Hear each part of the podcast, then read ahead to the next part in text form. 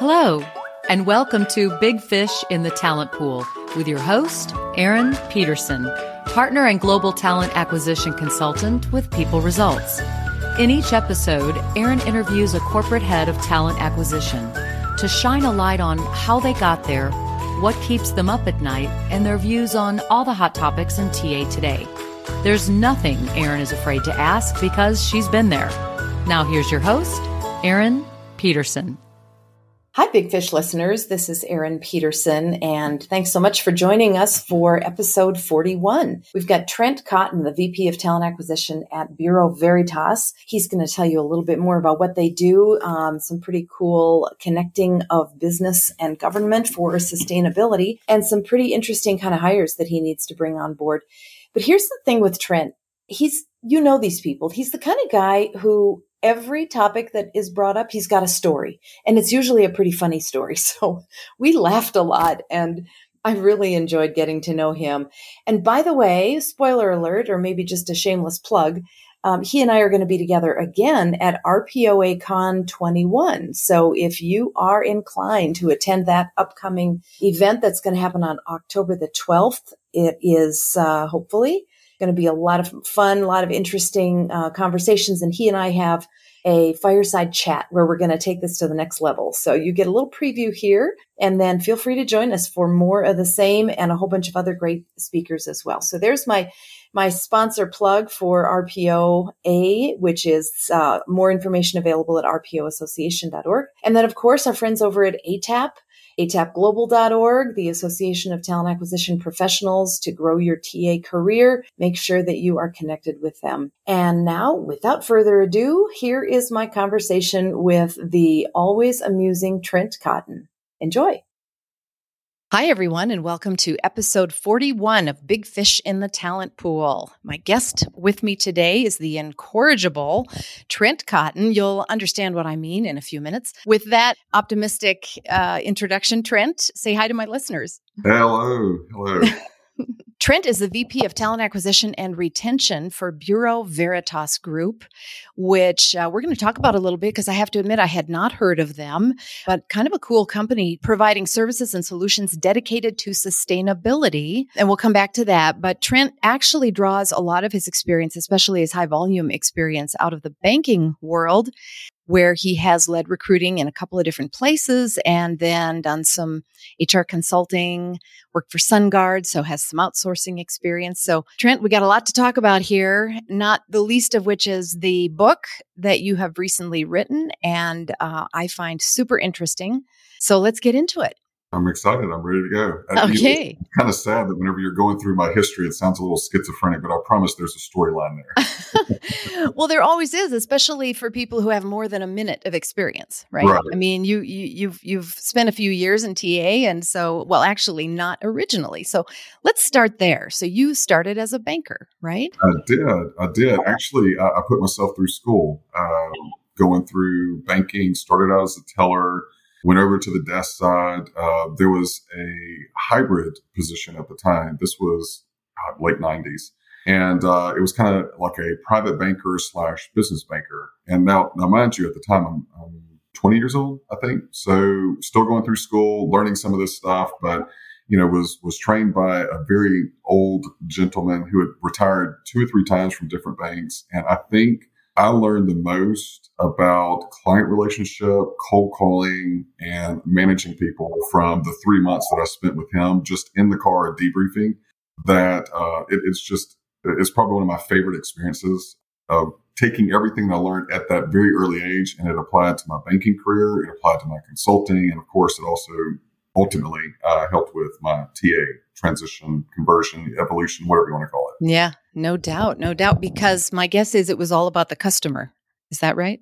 Right. Yeah. One of my favorite stories is uh, uh, Joe Butler was his name. And uh, everybody, everyone in the town called him Mister Joe. And I mean, he knew every business. I mean, he could just about write a, uh, he could do the financials on the back of it and tell a client almost right then and right there, yeah, we're going to be able to do this line, or no, we're going to have to structure it a little bit different. He was just, he, he was just naturally gifted at that. And uh, I was so excited because, you know, again, I'm a twenty-year-old punk. I found this, um, you know, this this new client that neither he nor I knew anything about. And so I scheduled a cold call, and I wanted him to come with me. I, I said, look, I want to kind of run this one, and I want to debrief, and I want you to coach me on what I did right and what I did wrong. Spent an hour with the client or whatever. Got in the car. I thought I did phenomenal. And uh, so I asked Mister Joe, I said, hey, so what do you think of the call? He says, you know, for an hour, you told me every reason why they should not bank with who they're banking with now, but not one dang reason why they should bank with you. Oh, there you go. And so like so just, you did the negative sell and didn't even know it. Negative sell. God, I felt like I was butt punched. But I mean, that I, I, I can still feel myself, you know, because we had just, it was, it, it was like in the summer. Because the I remember the car was hot, the air conditioning came on, and I was so excited. I was sitting in the passenger seat, and he just kind of turns and looks over at me with his hand still on the wheel before we even, you know, get on the road.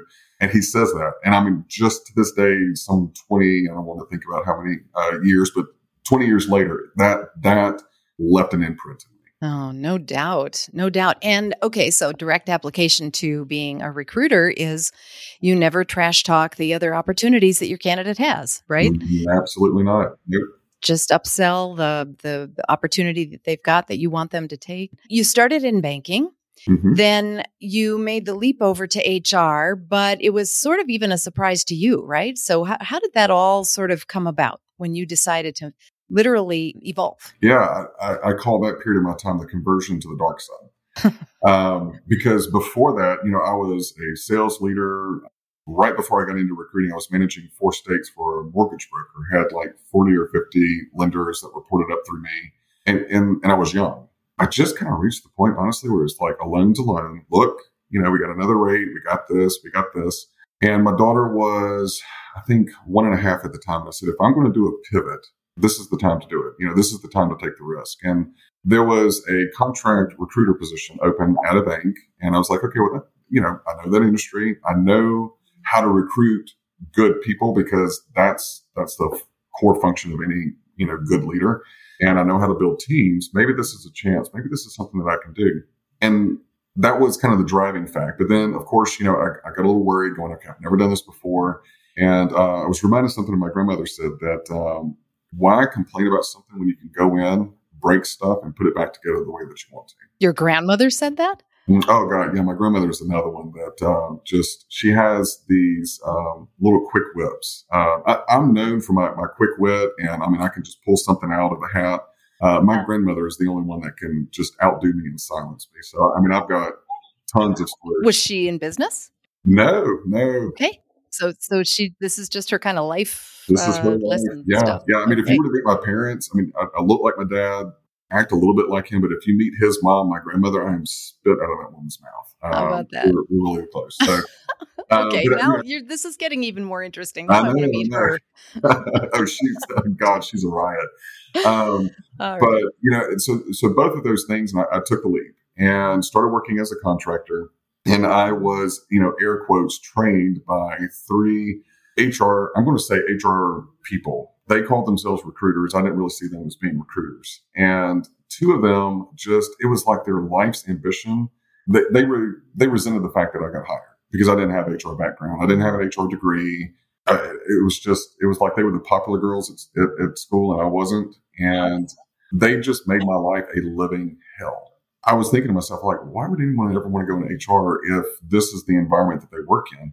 And one of them gave me, I, I call it the crap job. So after like three months of sourcing, now this was before, like, I think Google was around, but this was before Boolean was sexy. I mean, I, honest to God, whenever I was doing sourcing, I would call the manager and say, hey, can you send me a phone book and a Chamber of Commerce listing? And all, I mean, they would like mail this stuff in and I just start, you know, pulling the insurance sales. But I remember some of the recruiters being like just completely appalled that I, I would spend three or four hours cold calling. They go, why do you do that? I mean, that's so embarrassing when they hang up. I said, I used to walk into places and they shut the door and kick me out. I mean, mm-hmm. someone hanging up on me. I mean, I'll just call and change my name. You know? I've been thrown out of better places than this, right? Right. so I, uh, I, obviously I was doing a good job because I was, you know, doing the sourcing, pulling the list together and, and all of that. So uh, one of one of the recruiters, she decided that she was going to give me a job that had been open for nine months.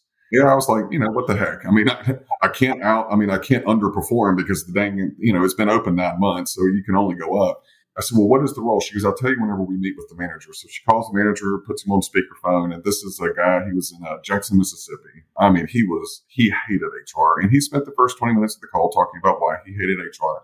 I agreed with him because I knew what it was like to be on the other side of the phone. And so she does a wonderful job saying, well, we've got this new recruiter that we're training how to recruit who's going to run point on your job. So you can nearly imagine how thrilled his name was Fred. Fred was to hear this. So he goes, all right, newbie, what kind of questions do you have since apparently I'm going to have to train you how to recruit as well? I said, so Fred, correct me if I'm wrong, you do like a standard L T V whenever you're doing a revolving or a um, you know, closed line of credit, right? And he goes, well, yeah, like his whole tone changed. He goes, well, well, yeah. I said, is it like seventy, eighty percent or do you, you know, kind of do it uh, a little bit lower just depending on, you know, the, of course, the credibility of, of the institution. He goes, normally we do about seventy. He goes, sometimes we'll do eighty to eighty-five depending on the EBITDA. He goes, you know what that is? I said, yeah, I know what it is. And I said, so I just, I have a burning question. So let's say we're doing a loan for seventy, seventy-five percent. Yeah. Okay. Is that seventy-five percent loan to value? Is that from the neck down or the, the ankles up of the chicken? Because it was a poultry lender. I had I'd been in banking for fifteen years or, or ten years at that point. Never heard of a poultry lender. And you know, Fred just lost his mind laughing. The recruiter on the on the other side is like, "What are you talking about?" I was speaking Latin to her, and that moment I realized something. I don't have to know recruiting. I don't have to know H R. I have to know how to get that client, just like my cold calling days from the banking. I have to ask that Genesis story, get them off kilter, tell me about that job, and then I'll go out and find the talent. And then over time, I just developed really, really strong relationships with my clients because I knew the business. So ironically, the C H R O I work for now, Maggie Lauriano, was the head of talent acquisition and business partners at the bank that I was working for. Now, mind you, I'm on contract, young child. This is the first time I'm doing this, major risk. I'm supporting the mortgage division. These are these are my people. You know, I know I know how they are. We're sitting.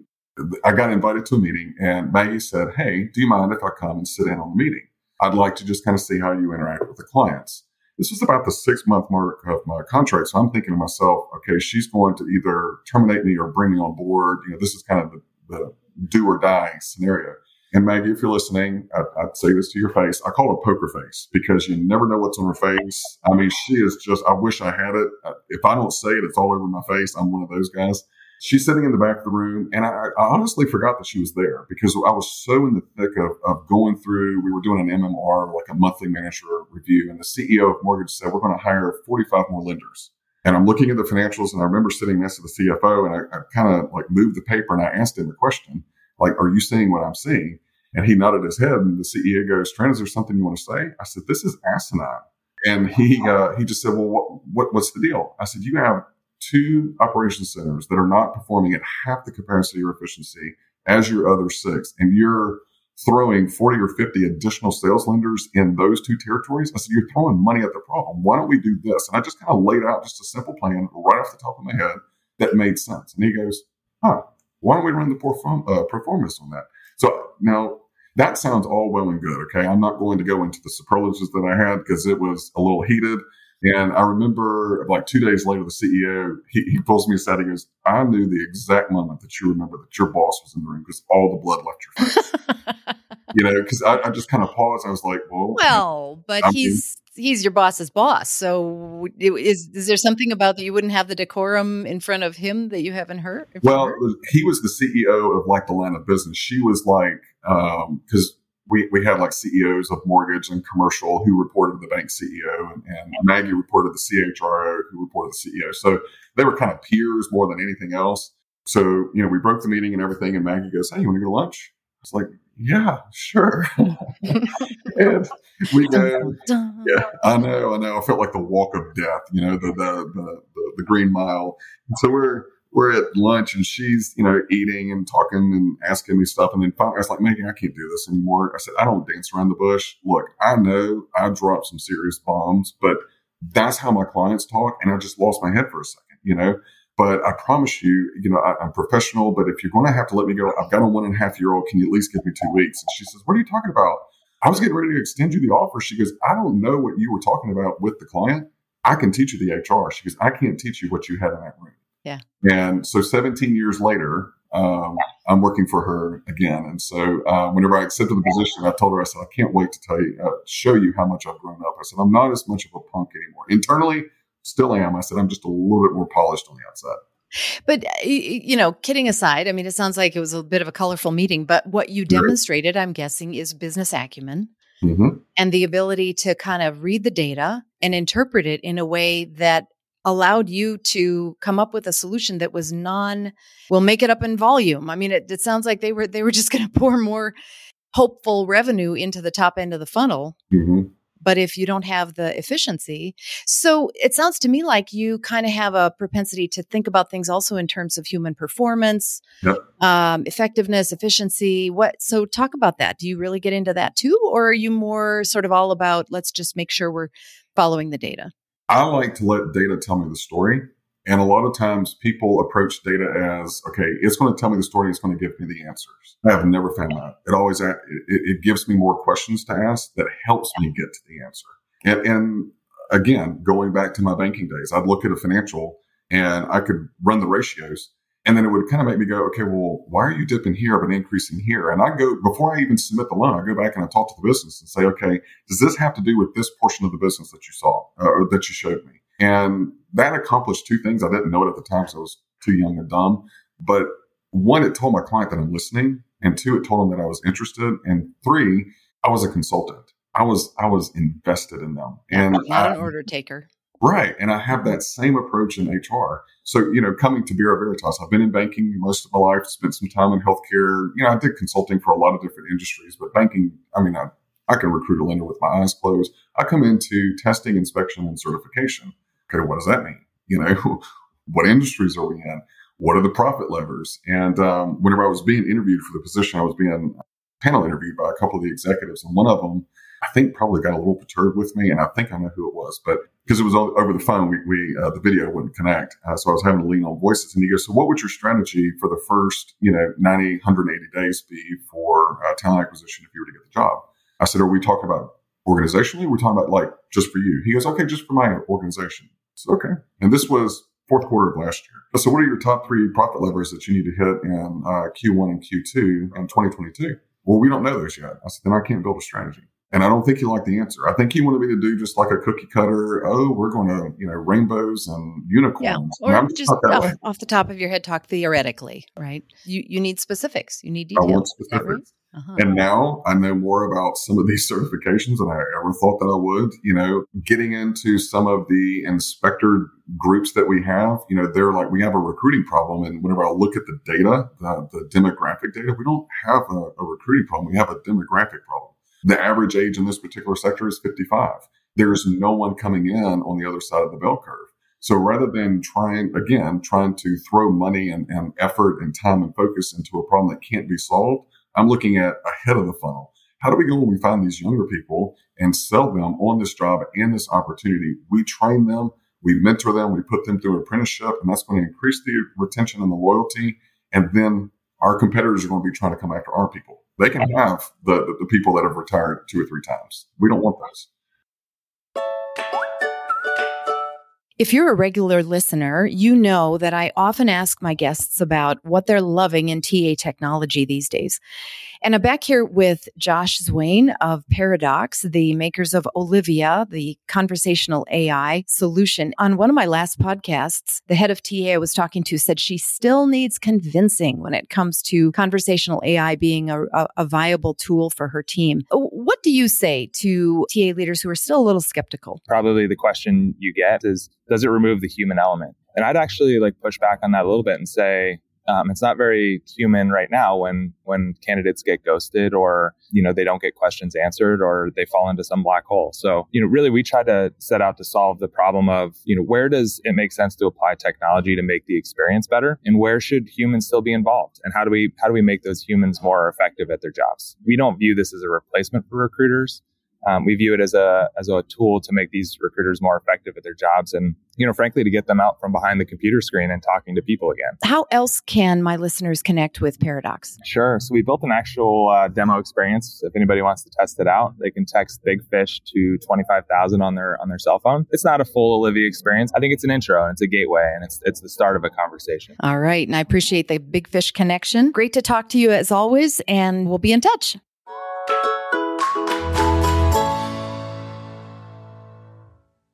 Back to Bureau Veritas, I, I, elevator speech on what they are, what they do. Yes, we are the global leader in testing, inspection, and certification. And that runs the full gambit. So a lot of times people think, oh, they just do building inspection. Yeah, we do that. We also inspect the roads that you drive on, the car that you drive, the food label that you looked at today to see how much sugar or protein was in that bar that you were going to eat. Uh, we also, if you ever wanted to purchase a racing horse, we can also test and certify the validity of their lineage. We do sustainability. We are one of the leaders in uh, the O and G world. Uh, you know, kind of the, the move toward hydrogen. We're working at the kind of at the tip of the spear of what is a certification and everything needs to look like. And to me, it's so fascinating because every day that I talk to someone, I, I, I'm a curious person at heart. So, you know, whenever I think about going back to banking, I'm like, ugh, that's boring. Now, every time I get on the phone, I'm like, all right, wait, we test what? How do we do that? You know, so lots of scientist roles, uh, data analyst roles. What what would be a typical sort of uh, any kind of inspector? So from building to road to structural, uh, we have a lot of laboratories. We have a lot of uh, environmental lab techs, bio lab techs. We have rock crushers. So if you want to uh, take a sample uh, from a site to see whether or not you can build a building on it, or if you want to mine it for particular minerals. We can go and we test it. And the first part of that is a sample tech. And they go and basically all they do is they crush the rocks. So that way it can go to the next station to be melted down and then analyzed. It is completely fascinating. I'll bet. And tough to do some of that virtually. Very. Right? How has that gone during COVID? Um, it, it's been it's been interesting. You know, we're we're one of the, the few industries that's kind of a we're, we're needed. You know, we're necessary because everything that we do is safety. Just a quick plug. If anyone wants to understand just how many things today that our company has tested, inspected, or certified for safety, uh, go to YouTube and type in Bureau Veritas Day in the Life of, and it's this. Uh, there's two different videos out there. Uh, both of them follow a family over the course of the day and just show all the different points that we touch. And we make sure that that everything that you're using is safe and up to par and up to regulation. So, um, so back to, you know, pandemic. You know, we, we still, I mean, you can't crush rocks virtually. You can't analyze rocks virtually. Everything has got to be done in the lab. So the pandemic has, has definitely been a little bit of a challenge. The other aspect is I'm over both Canada and the U S. We'll talk about the U S workforce participation rate. It's continued to go down or remain stagnant. sixty-one percent now, I think it was sixty-three yeah, before. Yeah. Yeah. Mm-hmm. And, and um, I just read and, and I wrote a blog not too long ago about, you know, The, the baby boomers. So you got two demographics, the millennials and the, and the baby boomers, that a lot's happening. Two million more baby boomers retired ahead of schedule. So that's two million leaving the workforce. We've already got, you know, only sixty percent of the workforce actually out there participating. And now a lot of millennials are looking and saying, I just want to go and do a side gig. I don't want to do this work for corporate or, or whatever. So it has been incredibly, I mean, leave it to me to change industries, change jobs. You know, I've been with some of ten years. And we got like the trifecta of doom economically from a talent perspective. You know, that just bring it on. I have a feeling you're up for it, though. I love it. I love thinking about it, but I, I secretly love it. Give him a good challenge and he'll, oh, yeah. he'll rise to the yes. Like your grandmother says, right? Yes, Why ma'am. complain about it when you can just break stuff and break stuff and do it? And, that, and that's what I do. You know, uh, I think one of the things I love about B B is some of the craziest ideas I've thrown out there. They're like, hmm, let's try it. You know, the banking world is like, mm, it's not black or white and it's not a dark shade of gray, so we're not going to do it. Yeah. And and I really just kind of have to do it on the back end. Now I just come right out and say, you know what, let's let's try something new. So just as a case study, we have this job called a fire essay, A S S A Y. And essentially what they do is they melt down the rock in, in very, very high temperature. So they're having to wear all of these suits. Uh, for protection that are hot by nature. And oh, by the way, this is in Reno, Nevada. So add heat on top of heat, right? So not the sexiest job, But, um, you know, today we were in our uh, daily stand-up that, that continues to be one that we just can't get people to, to do because of the heat. And, you know, somebody on the team had an idea. So, well, why don't we go after firefighters? You know, they work forty-eight hours on, three days off. Maybe if we can get the client to agree to, rather than hiring one person for forty hours, hire three people that do, you know, whatever shifts. It's a, it's a way for them to make an extra little bit of money. And so now, you know, that was just a crazy harebrained thing. And now we're going to go try it. And banking would have been like, eh, we don't do that. Mm-hmm. Well, actually, you have a story about coming with some big ideas to your first meeting in banking, right? I would tell, t- tell my listeners what you learned. I get embarrassed sometimes talking about this, but so we were meeting with uh, meeting with our C E O and, and their, our C O O, and there was a whole bunch of different revenue things that we need to get in order to, to meet our goal. Okay. And in banking, you have like business banking, and then you have like uh, kind of, we call them emerging companies, middle market, and then your large corporate, and then your uh, C I B or corporate investment banking. And all those are, are driven by the revenue size. And he wanted to go and hire a whole ton, like fifty some odd lenders at the top of the range. All right. Makes sense.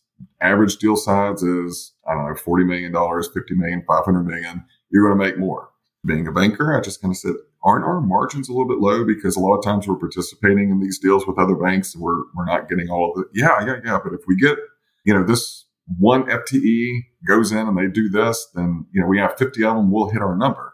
And so I got with our data analytics team and said, okay, let's do a survey of the market. Let's look at this. And luckily, our head of analytics came from the line of business like me, from commercial. So both of us kind of knew the portfolio side, and we just applied the, the H R analytics. And rather than going and doing exactly what the client said, again, our C O O, who learned uh, he learned my nickname from, from grade school of being the Riddler, and, and sometimes he would go, okay, Riddler, what do you have now? Uh-huh. And we just sat down and we, we laid it out and said, look, you know, you could actually hire fifty in this segment and one hundred in this segment and accomplish the same that you want to do. And you're going to have higher retention. There's more out there. We're not going to have to pay all of these hefty sum bonuses. It's a better strategy. So rather than giving me the solid win, he said, why don't we do a compromise? I'll cut the top end down to ten, and then we can do this and this market and this and this market. And so we were able, we came about eighty percent of the goal in terms of the hiring. But the impact, we increased the impact of our bottom line by twenty percent by doing that strategy. And his outlandish idea of just, let's go and do this because it makes more sense. Again, that's where as a talent professional, I've got to be able to have that relationship with my clients, say, I hear you, but no but. No, we're not going to do this, but let me give you another solution. And and we actually went with him with like three different things that he could choose, but we knew which one he was going to. But over time, rather than just kind of throwing things out the out, at the wall, usually in October. So I'm, I'm having a little bit of uh, anxiety because this is the first time in ten years I'm not expecting a call from him saying, oh, I want to hire this many people. And you know, it was it was a song and dance. Every September and October, we would go through the same thing. But he he always came to us first and said, this is what I'm thinking, validate it. Nice. Nice. Okay. So, but uh, but again, your knowledge of the business really played a role there, right? It so. It Can it even be overstated how important it is for recruiters to understand the business first before they strike out and try to fulfill the need? No. I mean, you need to get in there and see, touch, and feel. Um, I think uh, if you're starting with a new firm, within your onboarding, part of your mandate should be, hey, I want to spend two days doing the job or being in the job that I'm going to be recruiting for. So if it's a commercial lender, go ride and, and spend a day with a commercial lender. If it's a rock crusher, go and spend a couple hours with the rock crusher and then watch that sample go all the way through the lab. So when you're talking about it, you have you have some knowledge. But then also meet with that senior leader and say, okay, it's a rock crusher. What's the big deal? Well, if you don't have enough of that, that first part of the process, every time that sample moves through, it's collecting revenue. So now I know that. If we don't have enough rock crushers, I'm going, man, these are entry-level jobs. No, no, no, no. That's the top of the funnel. And the bottom of the funnel is where we start printing the money. So I've got to make sure that we've got those samples coming in. Yeah. And understanding that actually becomes a competitive edge. So, you know, there was a point early on when I joined that, that we were in dire straits. I mean, we weren't able to meet some of the expectations from our clients contractually. And because of the recruiter understanding, she joined, I think, in March. And I, I, I warned the client because I brought her over from the bank. I said, you're going to be so excited now Once she gets in there, she's going to ask you a ton of questions. Just answer them. Just give her what she needs. And now we're at a point where we're, our competitive edge is that we're one of the few that are actually staffed, and we're growing, and we've got a pipeline. So we're able to go out and get business from our competitors that are just scratching their heads trying to figure out how we're doing it. That, that's the stuff I love. Well, and there's so much there to unpack. But the one thing I want to key in on is you set your clients' expectations mm-hmm. regarding your new recruiter. And, and that is, in my experience, the key to everything. Yes. Candidate experience, hiring manager experience. If you set expectations, it gives you a little space to get stuff done. And I think there's a tie to that in the book you wrote. Am I right? Yeah. Okay, so let's pivot because I want listeners to hear about this. Okay, shameless plug here, but I bought the book. I downloaded it to my Kindle, by the way, F Y I. Oh, thank you. Thank you. Absolutely. Um, and I also am uh, a follower to your website, which is sprint recruiting dot com. How, hang on. How did you get that U R L?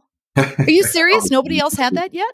Oh my God, I was so lucky. And and and the thing is, is that, you know, Agile methodology, which is what Spring's kind of based on, has been around for a while. Apple uses yeah. it, Facebook. I mean, it's just the sexy term.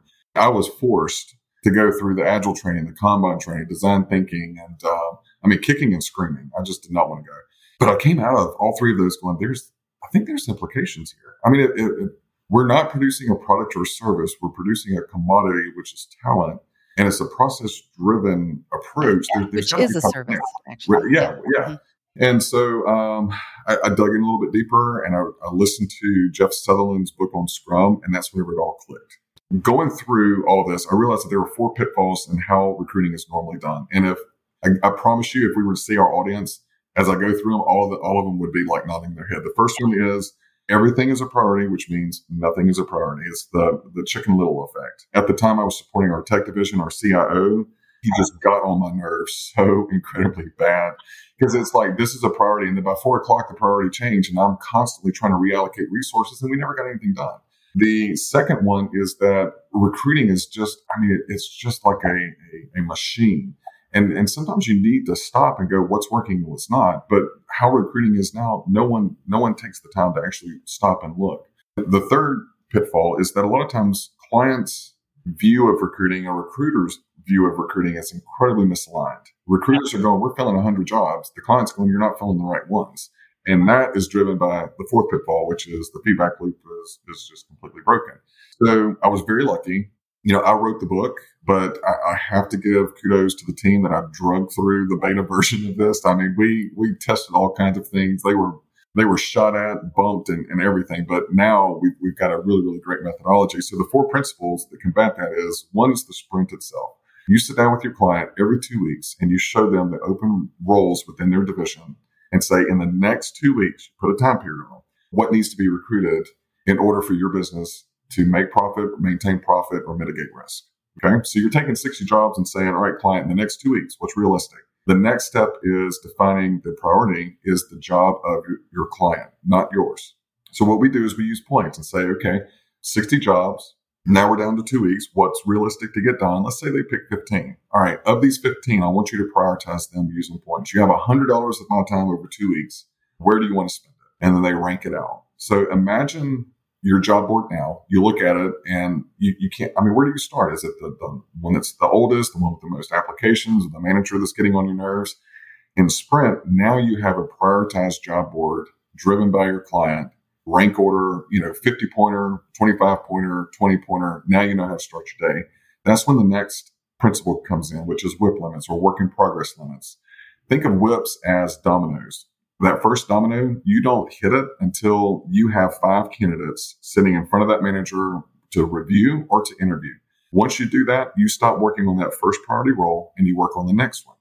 So I'm a nerd. If uh, physics, and just about everything except country music, I will like do some kind of research on, right? And in physics, if you look, whenever you move that, the, the amount of energy that you exert to hit that first domino is completely amplified, almost you know, by the number of dominoes at the end.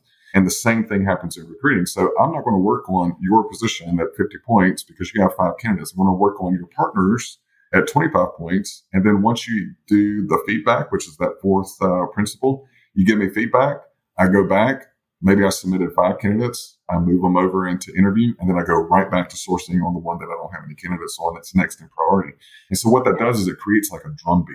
And the thing that uh, is most interesting is the feedback loop. So whenever I'm doing consulting, I, I can't tell you how many times uh, recruiters will go, oh, we have an S L A with our client. I'm like, oh, okay, well, what do they have to do? What do you mean? I said, so, I mean, I'm, I'm assuming that you say, we'll do this by this point. This is what you can expect. What do they have to do? And, and when do they have to do it?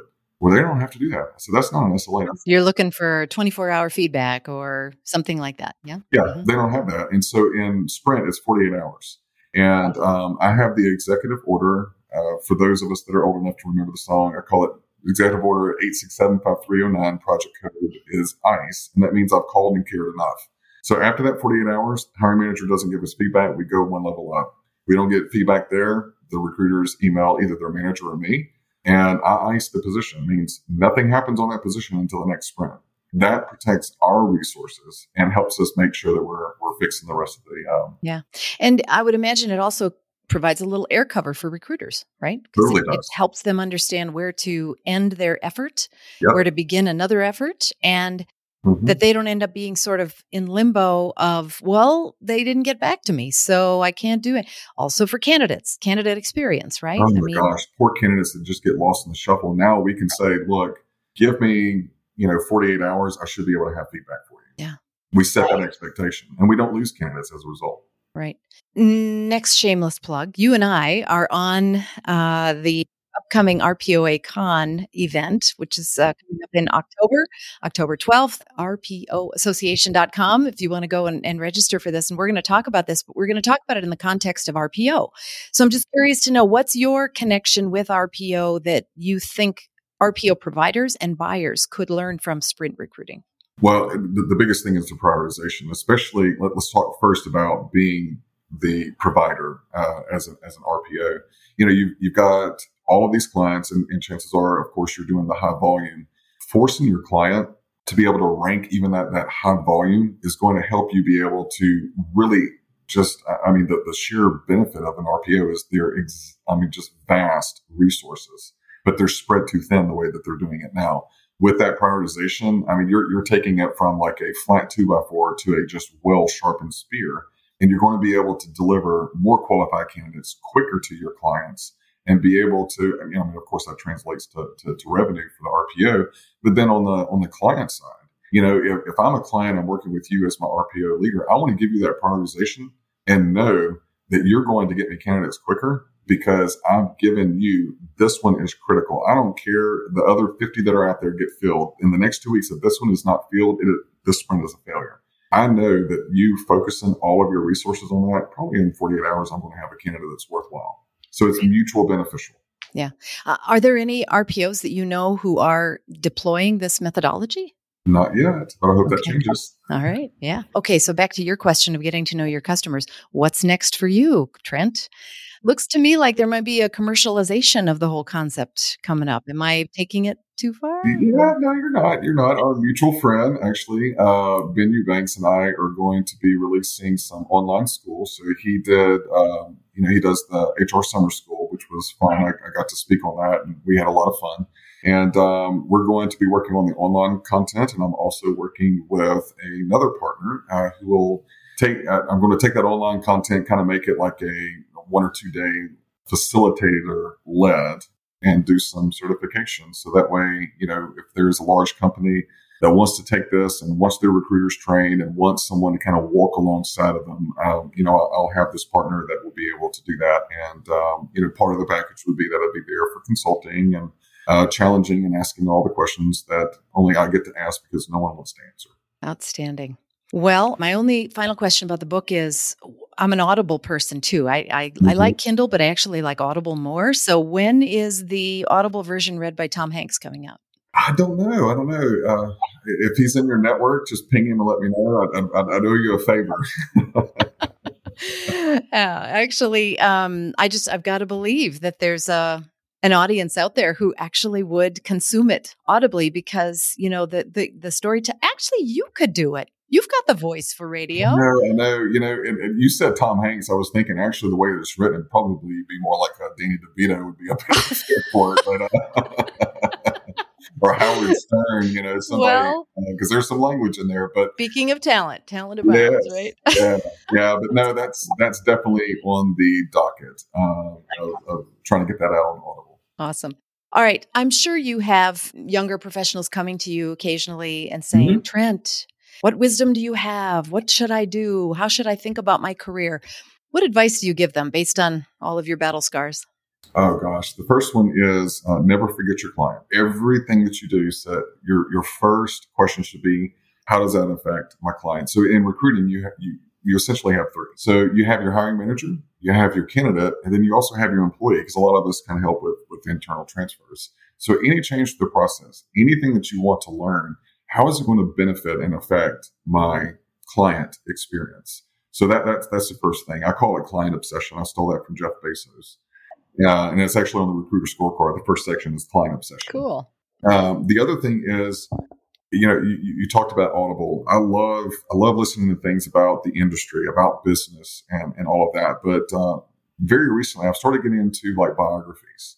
What, what did that individual learn that I can apply to yeah. recruiting? You know, I mean, sprint recruiting was birthed out of that, you know, just someone going in and doing something that was completely unrelated. And bringing that in, and, and it's completely transformed how I look at recruiting and how, you know, a lot of other people look at it. Uh, one of the ones that I'm reading now, I think you and I talked about, we, we love books, um, thirty-three Strategies of War. It's fantastic. It's just like fantastic for me because it brings in the historical, it brings in the tactical and the strategy. Uh, but whenever I look at it, yes, it's fantastic and it's great, but I'm also looking at, okay, how can this help me be able to overcome obstacles? In, in the way, you know, uh, not treating them like the enemy, but essentially they are the enemy. The obstacle's my enemy. Um, the other thing is, is always be curious. Always ask why. Always understand the why. And I don't know, it's the Simon Sinek, understand the why. It's not not necessarily from just a uh, intrinsic standpoint of, of understanding your client. Of course, that's important. Why are you hiring this position? Why is this position important to the whole profit, you know, uh, scheme for, for your particular company? Why is what you're doing today, or how is what you're doing today going to meet the needs of your client in five years? Where's the company going in five years and why? All of that kind of stuff. And if they're not willing to answer the question why, then I want to challenge you to go find a company that does. Yeah, right. It's the three-year-old in all of us. We should wow. ask why and why and why over and yes, over. Yes. The, the biography, historical, even the learnings from war reference, um, I've heard you talk about the Eisenhower box. Talk, talk about how, how do you use that for prioritization, right? Yes, I do. I do. Actually, I meet with my leaders.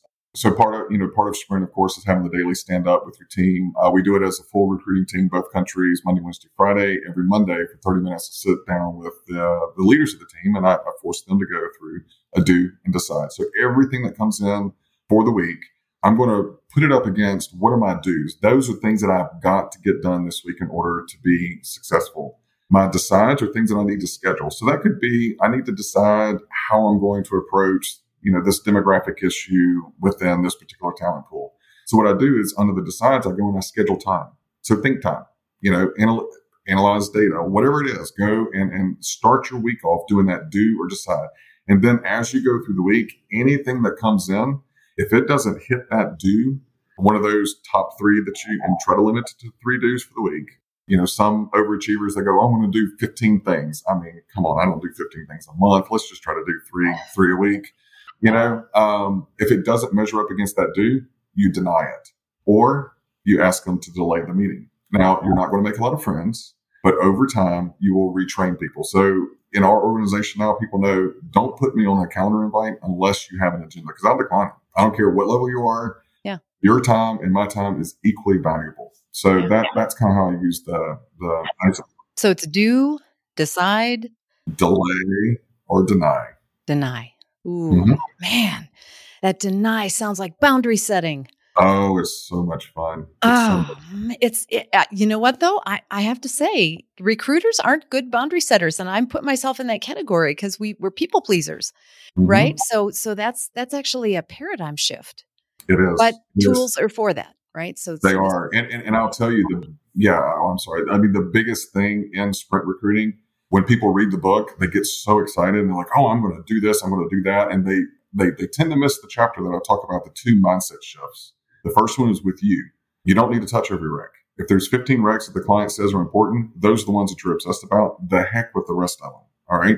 And the other one is helping your client through that, that transition of mindset of mm-hmm. everything cannot be a priority and, and holding the line. And that's where, I, that, that's why I kind of bring that do or decide in with the leaders, because I know if I start training them on that, they're going to start training the recruiters, and we're multiplying that, that efficiency mindset change throughout the organization. And that, that's, that's, I think one of the things that was kind of surprising to me when we implemented this at the bank, the implications of what our little team started resonated throughout the bank. People started going, okay, well, is this really a priority? Well, do we really need to fill this now? Or do we even need this position? It's been open for sixty days. And it wow. completely changed, you know, and it was, it was kind of surreal, because there was at one point, I remember a couple of us went out to eat and, uh, back when we could like have offsites and stuff. And uh, we were drinking, and all of us got the same email, and we looked at it and I said, okay, how many drinks have I had? Because I think you just said that we don't even need to have this role open because it's been open for ninety days. And you know, it's not even been on the sprint. And this was like senior level executive. I said, did y'all read that? You know, mm-hmm. so it, it was fun. Culture change, I think is what Culture. that's called. Culture yeah. change. Yes. Wow. Outstanding. I mean, nuggets of gold, y'all. That's that's what you just got from Trent Cotton right here on Big Fish in the Talent Pool. So thank you so much, Trent, for all the great advice and and really thought leadership. I mean, it, it, it obviously you've done the work, but then you wrote the book and you can yeah. share with other people. By the way, one last question. How did you write the book? Like, you have a day job. So what? How did that get done? I put it on a sprint schedule, of course. Oh, man. I set you up and sure, you, totally you, set me up. Nice layup. I love it. Okay. Man. Oh, but that actually brings us back to no sports analogies. Or do you sports? What What is that rule you have? I have no sport. I have no understanding of sports whatsoever. So my uh, my U S team, they're all sports fanatics, and they'll use like um, giddy up or lay up or wally or whatever. And I just, you know, I'm looking at the screen going, I speak three languages. I need someone to translate, you know? The whole nine yards, the hole in one, the, yeah, okay. I mean, up until about ten years ago, I thought there was a sixty-yard line in football. But if that tells you my lack of knowledge, that, yeah, it's bad. Oh, I love it. I love the honesty. All right. Well, this has been a pleasure. Thank you so much. And I will look forward to seeing you on the virtual stage at R P O A Con twenty twenty-one. And uh, until then, have fun sprinting. I'm going to try. All right. Thank you so much. Uh, this was the best part of my day. Thank you. Oh, glad to hear it. Thanks. We hope you enjoyed this episode of Big Fish in the Talent Pool. This podcast is independently produced in collaboration with E R E dot net, and we would love to hear your feedback. You can email Erin directly at E P E T E R S O N at people dash results dot com. You can also follow Erin on Twitter at Erin McPeterson, connect with her on LinkedIn, and learn more about her practice at people dash results dot com.